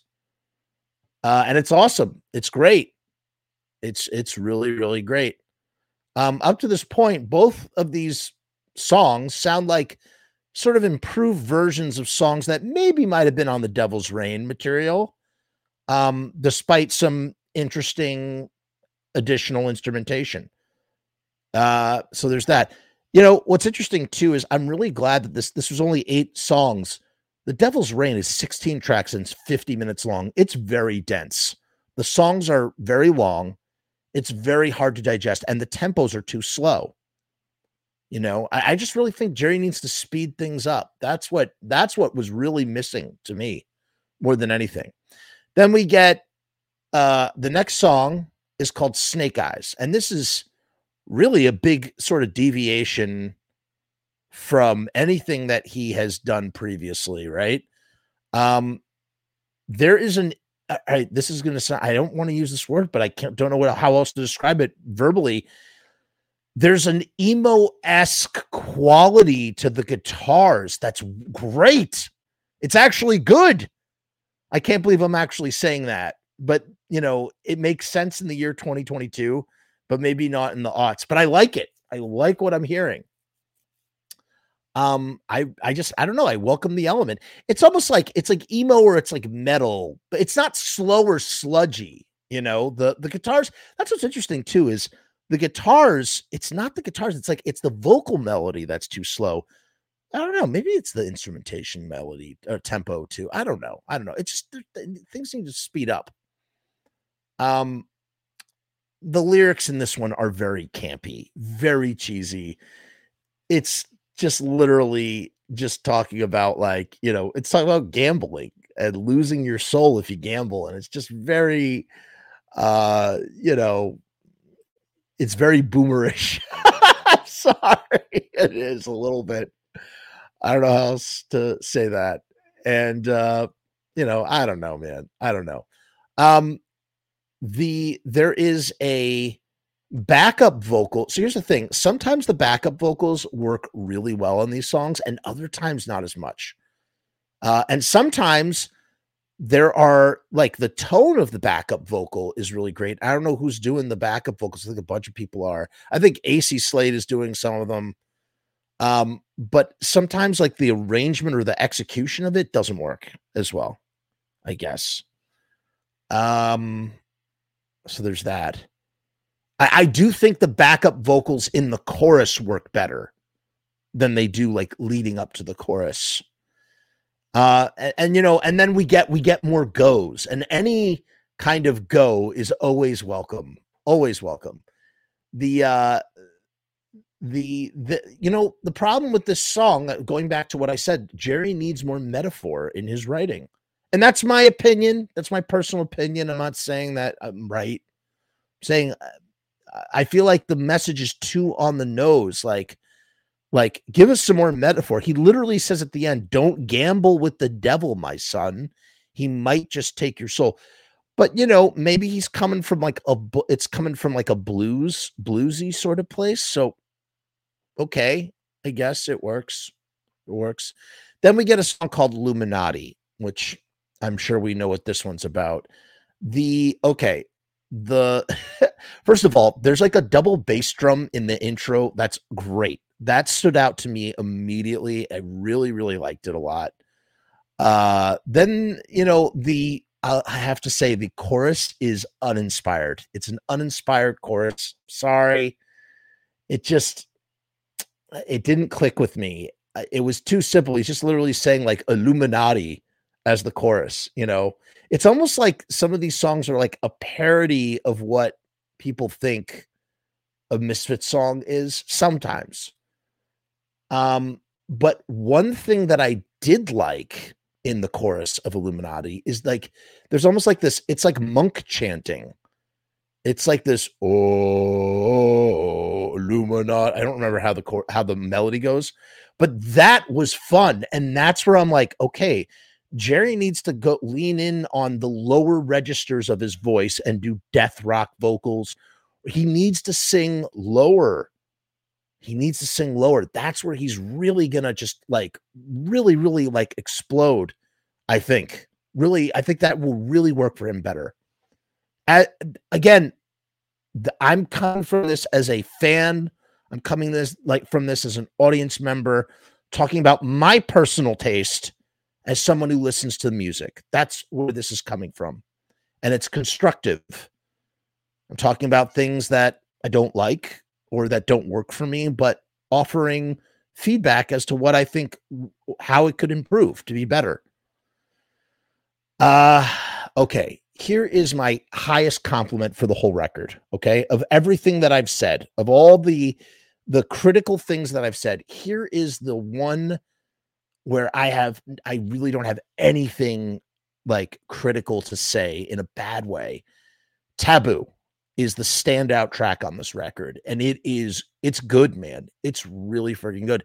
It's the highlight of the whole album. Um this is the one track where jerry finds a sweet spot. Jerry does his best singing on this track. This is where jerry if jerry is going to overly produce his voice if he's not going to dirty if he's not going to dirty up his voice if he's not going to mix his voice down like Project 1950, he's got to sing just the way that he sings on Taboo. If he does that, he will be unimpeachable vocally, in my opinion. Nobody can come and knock Jerry off the vocal totem pole if he sings like in that register. So it is possible. And that's why I go back. I say it's not a matter of whether Jerry's a singer or not. He is. He just needs to find his strength he needs to find where his strengths are and needs to push it, man. Um, and taboo is the is the is the pinnacle of that. And you know what's funny? Going back to Project 1950, so they did an extended version, right? There were three extra tracks. There were three extra tracks on Project 1950, and you can tell they were recorded later you can tell that maybe they were even recorded with Ed Stasium or whoever. They were not done in the environment with the approach that the original 10 track album was. They are more polished, Go listen to it on Spotify right now. Go listen to the last three songs on Project 1950 and compare them to the vocals on the rest of Project 1950, and you will see a, an inane difference. And that's when Jerry really started to try and polish his vocals, and it d- does not suit him. He is better with filters and fuzz boxes and dirtying it up and burying it in the mix. It just suits the songs better. It does. It suits the songs better. It makes his vocals sound better and it suits the songs better. And Taboo is the one exception to the rule. Whatever he's doing on Taboo, 10 out of 10. Great. Really great. Um, it's the highlight of the whole album. This is where his vocal range is, and he needs to stick to it if he's going to sing. We know he's going to sing.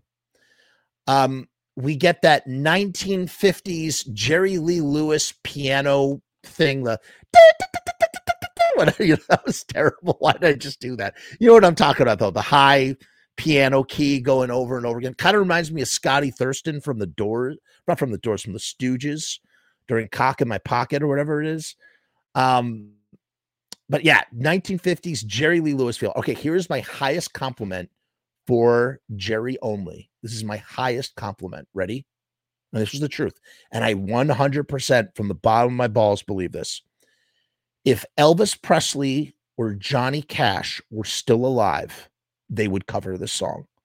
They this is the perfect song for them to cover and they would cover this song. I truly believe that. They would love Taboo and they would cover the shit out of it. And they'd probably do really well with it too. Somehow Jerry found a way to write this really, really appealing 50s throwback, and it just works. It's incredibly enjoyable. Obviously, taboo is revolving around some sort of religious taboo, or, you know, the idea of like religious morality, taboos, that sort of thing. Yeah, Jerry, you know, it's it's interesting. Like Jerry can sometimes be he's way it's way more subversive in the Misfits 95. But you know, it's it's weird. In this one, he's like he's kind of on the nose with all of that stuff. Maybe because he's like, hey, I'm Jerry only, and this is my my my solo album. But man, and you know who would really appreciate that that sort of that vibe is Elvis and Johnny Cash. They both would like that. They would like that this song is called Taboo. They would like that the the lyrics and what it's clearly about and the structure and everything, and they would cover the shit out of it. And then halfway through, we get um we get some Johnny Thunders esque solo. And if you know Johnny Thunders from the New York Dolls, it's freaking great. That little tremolo thing that he does or whatever. Um, and then it it like sort of flows into like metal. It becomes metallic, but in a great way. Uh, and then we get an up the pianos sort of remind me a little bit of the melody in Unbridled, which I'm not, you know, probably accidental, but it was very kind of similar. Very kind of similar. Um, you have a theremin in the background. That's really, really great. And then when I was looking at the liner notes, you know who friggin' plays that theremin? It's Dez Cadena from Black Flag. That's great. And then at the very end, uh, uh, buried in the mix, there's like this synth piano swell. I really like that too. That was good. Uh, next up is a Elvis cover, but it's not really. I mean, Elvis didn't write the song, I don't think, but it's a song that Elvis sang. Uh, You're so square, baby. I don't care. Right. Um, and the problem is it has it has a snotty attitude. He sings it with a snotty attitude, but the vocals are too polished. And I just think that if he was singing it with that that 19 Project 1950 vo- voice or the day the earth caught fire voice, it would it would work. Um Zach says when seeing the track list, I almost thought that Taboo would be a cover originally by 50s rockabilly singer Gene Summers. So, I mean, it absolutely, you would absolutely could see, I could totally see Elvis and Johnny Cash covering it. I really could. Um, there are these finger snaps, and they're too loud. it, for for my taste, too loud. I, I felt like, I mean, that, that was a thing. There was some weird, unbalanced sound elements that were mixed way too high. Um, I almost felt like they could have brought up the guitars a little bit. I don't know. I don't know. Uh, okay. I also said there we could have had a piano or a fuzz organ. Any one of these songs could have had more piano and fuzz organ, something like that. Would have that like there like I thought we were going to get some saxophone. I would have loved to have heard some saxophone. Saxophone. Maybe there was going to be, and then it, it went away. I don't know. Then we get one cell from you. I love, love favorite part of the song is the weird robot servo motor sounds, which in it's just another flash of brilliance that I wish we had running through the whole record. We get it on Fear the Walking Dead, and we get it on this one. And I feel like it's like Jerry's dipping his toe in the water, but like, dude, fucking lay it on us, man. Lay it on us. Um, I will say this is the one song I took a note of this. This is the one song where I felt that the vocal levels for Jerry were mixed very well. Every other song, his vocals are too high. Actually, Taboo too. Taboo is perfect. There, I really don't have a single critical thing to say about Taboo. Taboo works, clicks for me. In any case, the the the mixing on on the mixing of the vocals on on Jerry's Jerry's voice, great. And you could tell Ace, you could really hear AC. You can that was when I was able to really, you know, identify him, you know, with uh with the audio, the audio, audio auditorially. And then we get the title track Anti Heroes. Now, Jerry has talked about how he used to always see Queen and David Bowie live. You know, in the early 70s, he would go and see these shows. And now we hear Queen coming out for the first time, and it's awesome. The intro to Anti Hero or Anti Heroes, whatever it's called, is epic. It is epic. The the guitars made me float on air. And it just I like it, man. You know, the other thing too is you can really hear sort of like eight, there's like some 80s metal stuff, hair metal, whatever you want to call it. I don't know what you would describe it like. Maybe it's Van Halen or something.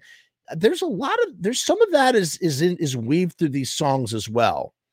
And that's not to say that that's what's in that intro because that's quite clearly Queen that is absolutely a queen sort of thing that he's trying to do and it's great the guitars build and this is when jerry has a lot to say about anti-heroes and the state of the world you really get a feel for what jerry you know jerry's state of the world jerry's very jerry's very quiet about his beliefs in general which is a good thing i think i like that jerry because i don't think jerry and i are aligned in our beliefs very much at all. And that's okay. That's fine. He could do his thing and I could do my thing. That's that's great. I like that he doesn't really, you know, he doesn't really get into it in and it's smart. We've seen how that's panned out for other people. It doesn't really work that well when you start mixing, you know, personal beliefs with, you know, when you're just supposed to be an entertainer. But here is a a, ble- a brief glimpse into potentially, possibly, I cannot speak for certain of what of what some of Jerry believes. And I don't know. Maybe I could be wrong. Maybe it's just him wanting to write about that stuff. I don't have the lyrics. I wasn't able to actually read the lyrics, but um, you know, I, it makes me question who are the anti-heroes? Who are the anti-heroes? Who watches the Watchmen? And the at the end we get some more piano and guitar that they dance so magnificently together. I love it. It's great. And and that closes out the album, man. It's 25 minutes. To me, I think the ideal album length is between 20 and 25 minutes. And I think in general, albums should be 25 to 35 minutes is really pushing it. I, anything over 35 is like nauseating to me now. A lot of records that I listen to over and over and over again are anywhere from 22 to 29 minutes long. That's it. Like, and that's the thing. It's like, would you rather listen to, you could listen to an hour's worth of music all the way through, or you could listen to the same album three times in an hour. You know what I mean? Um, for me, I kind of fall into that latter category. I like to listen to the same album three times in a row. Right now, I can't stop listening to the Bad Nerves. They are for not they're big Misfit fans as well. Um, they're like a garage rock band out of England, and I've listened to that record. I think it's like 26 minutes long, and I probably listened to it a hundred times. I just keep putting it on over and over and over again. So you don't need to necessarily have more music. You know, a really good short album will be listened to on repeat over and over and over again. I suppose the same could be said for something that's longer, or something that's 40 or 50 minutes, but you know, I don't know. Um, overall, I don't know if I I don't really know if I have a rating for anti-hero. Would I recommend it to anybody? Of course. Yes, if you are a Jerry only fan, you should listen to this man.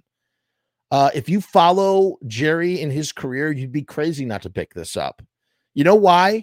Because here's the here's my bottom line surmisation, despite some of my critiques and despite my affirmations. This is Jerry at a you know, probably, you know, Jerry's older now, man. He's in his 60s. This is an album that maybe he should have put out 20 years ago, or he should have been using his own name 20 years ago. But here he is now, like swinging for the fences with this and put, you know, putting himself out there in this kind of way. It's a smart move. He can still keep doing the misfits, and he now he's Jerry only. Finally, he's established himself. I will tell you this I have preferred just about everything that Jerry has done over Doyle's two albums, man. Like I said, I listened to each one of those albums once or twice. That's it. I was like, okay, that's what that is. Okay. Not my not my back. I prefer I could I'll take Project 1950 over either one of Doyle's records any day of the week. Any day of the week. Um but now you have Danzig has always had Danzig since 1988. Doyle does Doyle, and now Jerry only is Jerry only is only Jerry. No, he's got a great backing band to back him too, man. He's had Dave Lombardo was on this. He had the goat, Eric the goat Chupacabra, awesome dude, very nice dude. Met him at a Doyle show. Um, and really his secret weapon, in my opinion, is Jerry Other is the secret weapon, man. Jerry Other with AC Slade, the double guitar attack is just is just fire. That's fire right there. And also Ed Stasium did a lot of guitar stuff too.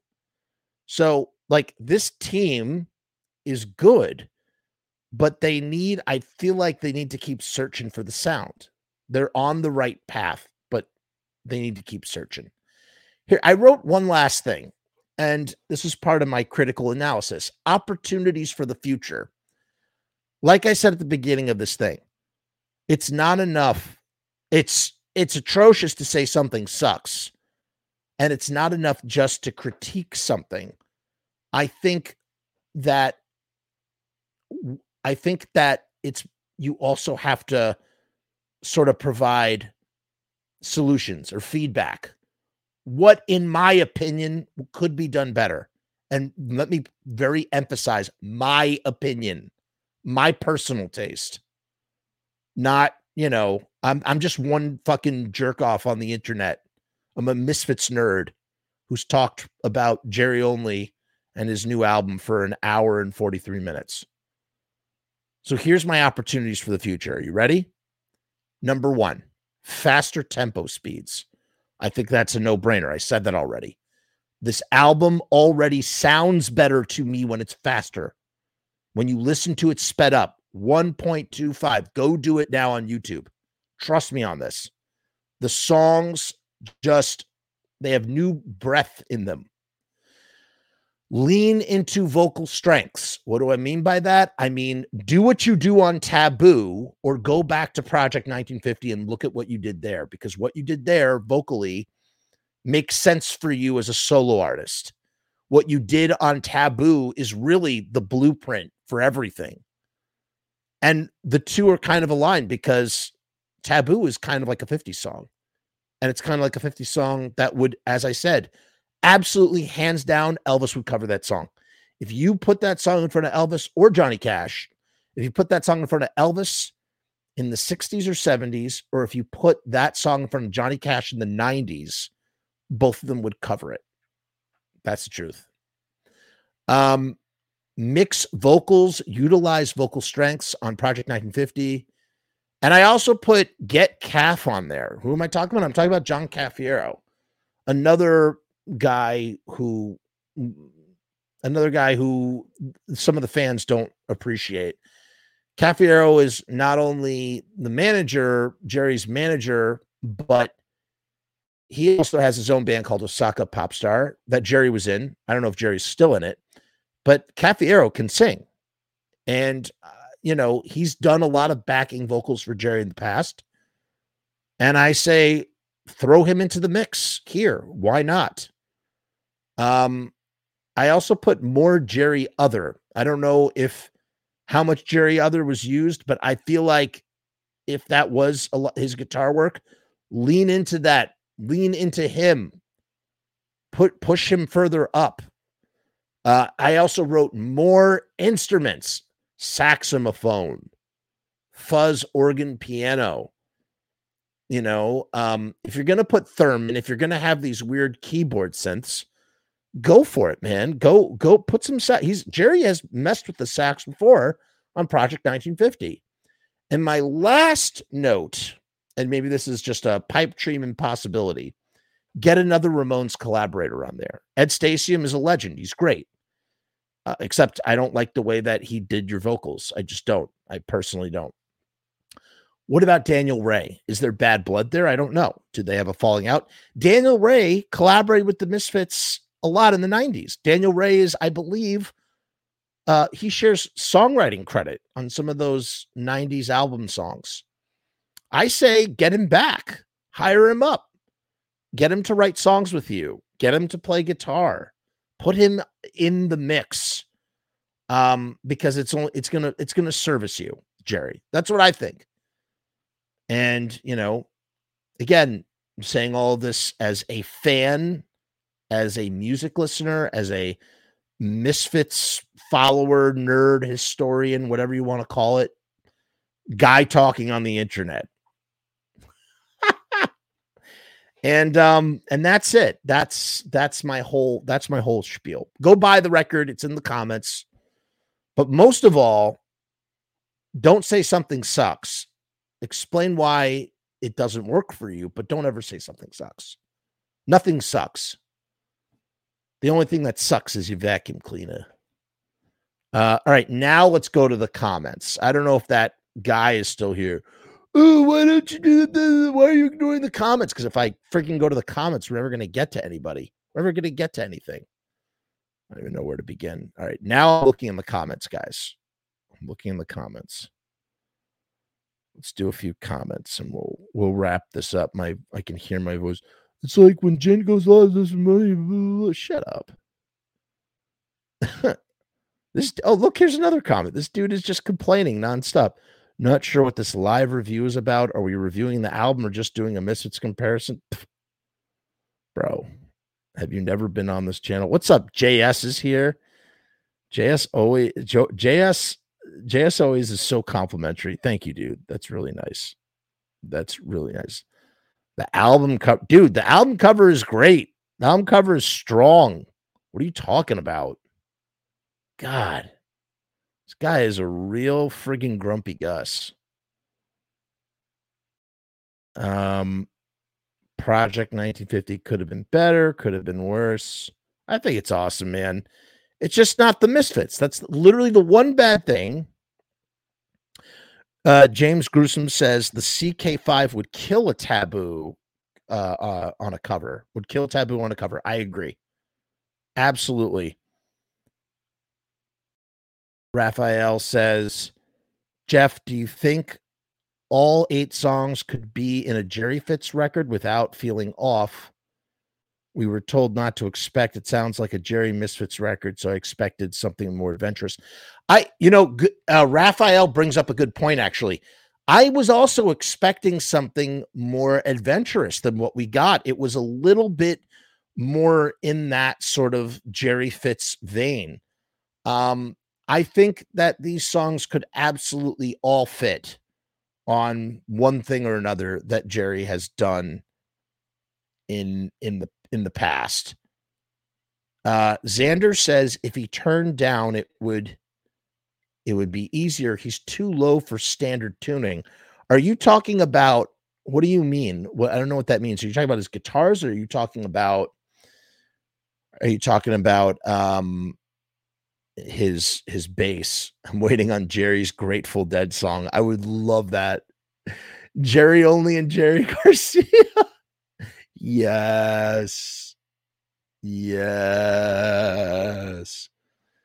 Biz says that she likes Fear the Walking Dead in one cell. Okay. Um almost uh, after everything Jerry did for the kids, it's nice to see him do something for himself. Absolutely. Glenn's production sounds underwater at times, muddy. Jerry's is correct. Jerry's, you cannot deny it. Jerry's production. You really cannot. I, you know, I can't really hear his bass. His bass is very low and it's very garbled. You know, it's like, I don't know, it's just bass tone. I've never been into Jerry's bass tone. I've never been into Doyle's bass tone. Count Zax is popping in to say hi. Happy late Halloween, Jeff. You have the same ritual as I do, watching the Disney Donald cartoon and the Ichabod cartoon classics. Absolutely, dude. Absolutely, man. Have to do it. I did 31 days of Halloween this year. Go check them out. Those those reviews do not get a lot of views, but you want to know something? I love doing it, man. I do it because I like doing it, but I got a little burnt out this year. Just saw that they chanted Jerry at the Dallas show. Yeah, that would only happen in Dallas, Texas. No, you know why it happens? I'll tell you why it happens. Because Jerry, and that was another thing we didn't talk about. Another thing that Jerry is really Jerry is great at the live shows, man. He's fucking great. He's breaking his basses. He's super entertaining. He breaks his basses. I once saw him hand an untouched bass to a girl in a wheelchair at Madison Square Garden. That was that was incredible. That was a sight to behold. Um, and he's power sliding. He's running around the stage. I mean, he puts a hundred and fifty percent into that thing. That's an Ed Stacy Stadium Stadium thing. I don't know what you're referring to. Guitar or vocals? I don't know. Uncle Jerry. The Cyclops skull from Uncle Jerry's bass, one of the pre sales, was the album plus the skull. Oh, man. If I had the bread, I'll tell you, I wanted to buy this on vinyl and I could not. I just didn't. I had to listen to it on Spotify. And at some point, I will buy it um, because I want to support and and I want to own it. But I just I just don't have the, the between the shipping and the cost of the record. I just couldn't I couldn't do it, man. I could not do it, unfortunately. Um sorry. Oh, dead air. Don't do the dead air, Jeff. Keep talking.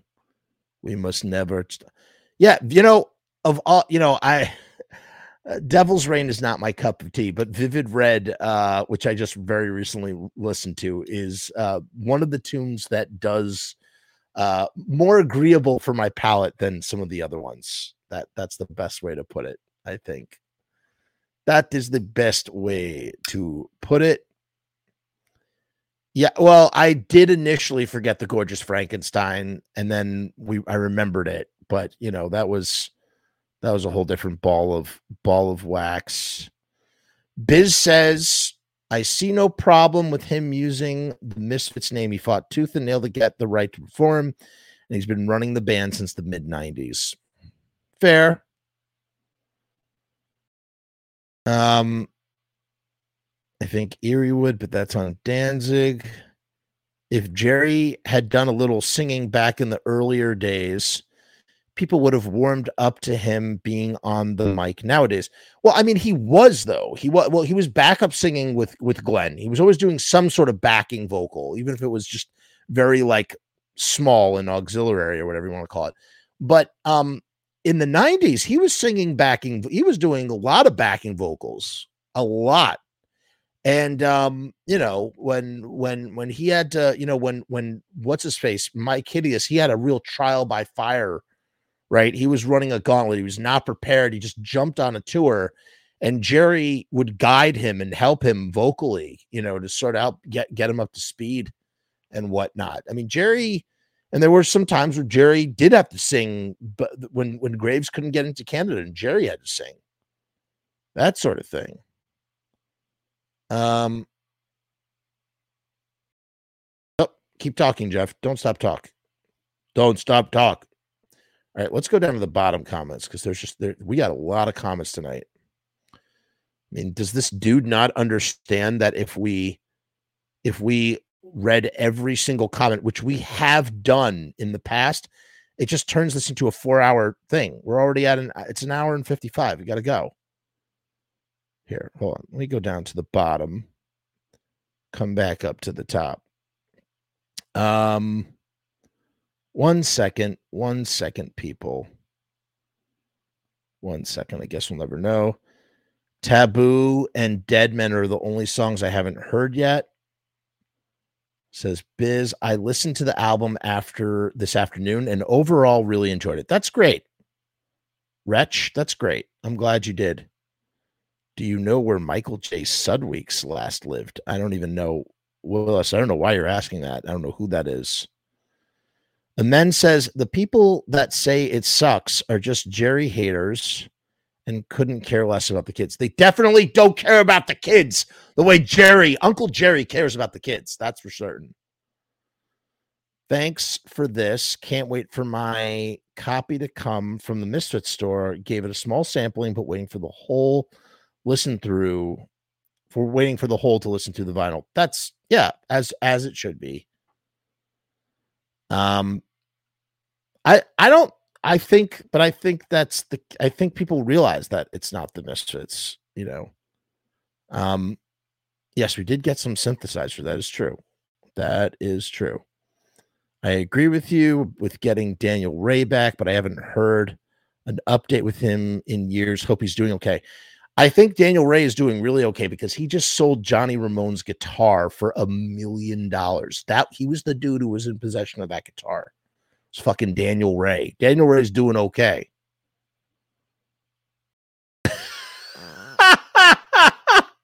oh my god, that's amazing. Ha- wait a minute. Okay, this guy Wolf Energy Explosion says I talked to Glenn last month about possibly doing an interview on your channel. He says, Hell no, he hates you, bro. How does Glenn Danzig know who I am? He doesn't know who I am. Um, it's called it's called Bad Nerves. The Bad Nerves. Um, they're great. They are phenomenal. Yes, Jerry is very good with fans very good. Um, Jerry and Greg Ginn's jam band's longest song would be five minutes. Yo, Jerry has a lot of really long songs, man. He does. There's a lot. Oh, it's Noodles. Noodles is back under a different name. Maybe Noodles is actually. Uh, Oh my god, now it all makes sense. Okay, whatever. Glad I finally. Hey, Amend, I'm glad you did too. I am glad uh, you did too. Had no idea the other brother sang. Huh. I don't know who you're I don't know who that's in reference to. Um I hope you enjoyed tonight's stream. Oh, that was John of Doom. How did I know? I totally missed that. That was John. John said Jerry and Greg Ginn's jam band's longest song would be five minutes. Ha ha ha ha ha, John. By the way, guys, it, you know, Voice of Doom is John's band. They have a show coming up in the city. It's uh it's in December. Hold on a second. They got a they got a show. I'm gonna be at the show. It's happening. It's the holiday slamboree. Check it out. You got Sworn Enemy, Spoiler NYC, Deja, Deja, Voice of Doom, Concrete Ties, Serial Poets, and Faded Line with DJ Sid the Kid. And that's happening at uh Bowery Electric. Okay. Sunday, December 18th, 2022 at 2 p.m. Be there or be square, man. Um, what's up, Angus? Angus, how are you, sir? Have you listened to the new album yet? Who was the singer after Myke Hideous? Okay, so you had you had Graves, then you had sorry, I'm having a brain fart. Then you had Myke Hideous, then you had Graves, then you had Zoli, then you had Michael Graves come back, and then Jerry really sort of took over. Something like that. It was it was something like that. Um yeah. Yes, R RIP to DH from the dead Kennedys. Uh, very sad, very sad, tragic, tragic loss. You know what? Just let it go, Noodles. Just let it go, man. I I, I really do not want to argue or fight with you anymore. Peace and hair grease, man. Peace and hair grease. Let it go. Um, Angus says, I'm good. I will have to check out the new album. Yeah, I had a lot of thoughts about this album, and I hope I didn't come off too harsh. It was not my intention to. And um, you know, I liked it mostly. You know, the, it, it was a mixed bag. That's what I said it was. It was a mixed bag. I can't give it a rating on a scale. I just can't do it. I, I can't do it. But it's it was a mixed bag for me. The highlight being taboo. That's what I said.